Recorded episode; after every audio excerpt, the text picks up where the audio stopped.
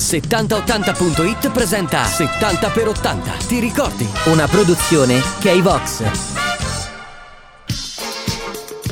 Benvenuti a settanta per ottanta, la rubrica di settanta ottanta punto it dedicata all'approfondimento dei temi trattati negli articoli del portale. Siamo con il direttore Massimo Lualdi che introduce l'argomento odierno. Di cosa parliamo oggi? Parliamo di musica. Filipponio non era un nome d'arte, era il vero cognome di Donato Filipponio, nato a Milano da madre pugliese e padre greco. La principale caratteristica del cantante coi baffoni in pieno stile anni settanta, erano elemento di primo piano sul quarantacinque giri Pazzo non amore mio, suo principale successo del millenovecentosettantasette, era la sua voce roca. È già passata l'una e questa notte non riesco più a dormire.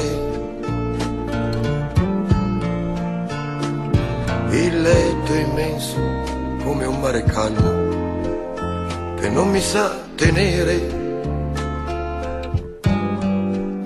Una voce cui il cantautore confidenziale, così si definiva quello stile, dava un'intonazione che aveva elementi in comune con Piero Ciampi, Paolo Conte, cui un po' assomigliava fisicamente, oltre che per la passione verso lo swing jazz, e al primo Franco Califano. Amore, amore, pazzo, non amore mio, solo di te, di nuovo. Il suo layout sonoro si rifaceva alle canzoni d'autore francesi di Charles Aznavour, di Nino Ferré, di cui incise una cover, Un anno d'amore, portata a successo da Mina, e Jacques Brel, di cui Filipponio incise due versioni in italiano, Non andare via e La canzone degli amanti. Son qui indeciso se considerarti soltanto un'avventura. Cancellerò abitudini, pudori ed arroganze, restituirò carezze e frasi fatte ai nuovi incontri.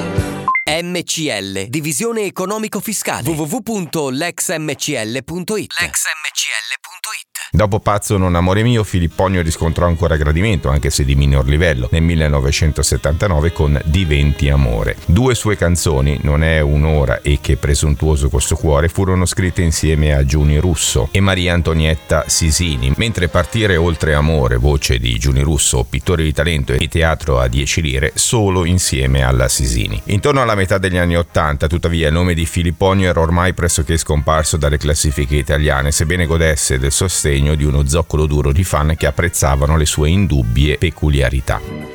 Ti insegnerò come soffrire, nel fuoco grande devi andare, nell'acqua scura farti male, ti spingerò giù nel profondo, ti asciugherò con le mie mani, ti soffierò per respirare, perché ti odio amore mio, perché ti amo amore mio. Sulla morte di Filipponio, ormai eclissatosi dall'ambito musicale, non c'è conferma ufficiale. Si sa solo che morì nel millenovecentonovantacinque, pare a causa di AIDS, e che è sepolto al cimitero nuovo di Cinisello Balsamo. Grazie al direttore di settanta ottanta punto it Massimo Lualdi per aver trattato l'argomento giornaliero. Appuntamento alla prossima edizione di settanta per ottanta. Avete ascoltato settanta per ottanta, ti ricordi? Una produzione K-Vox.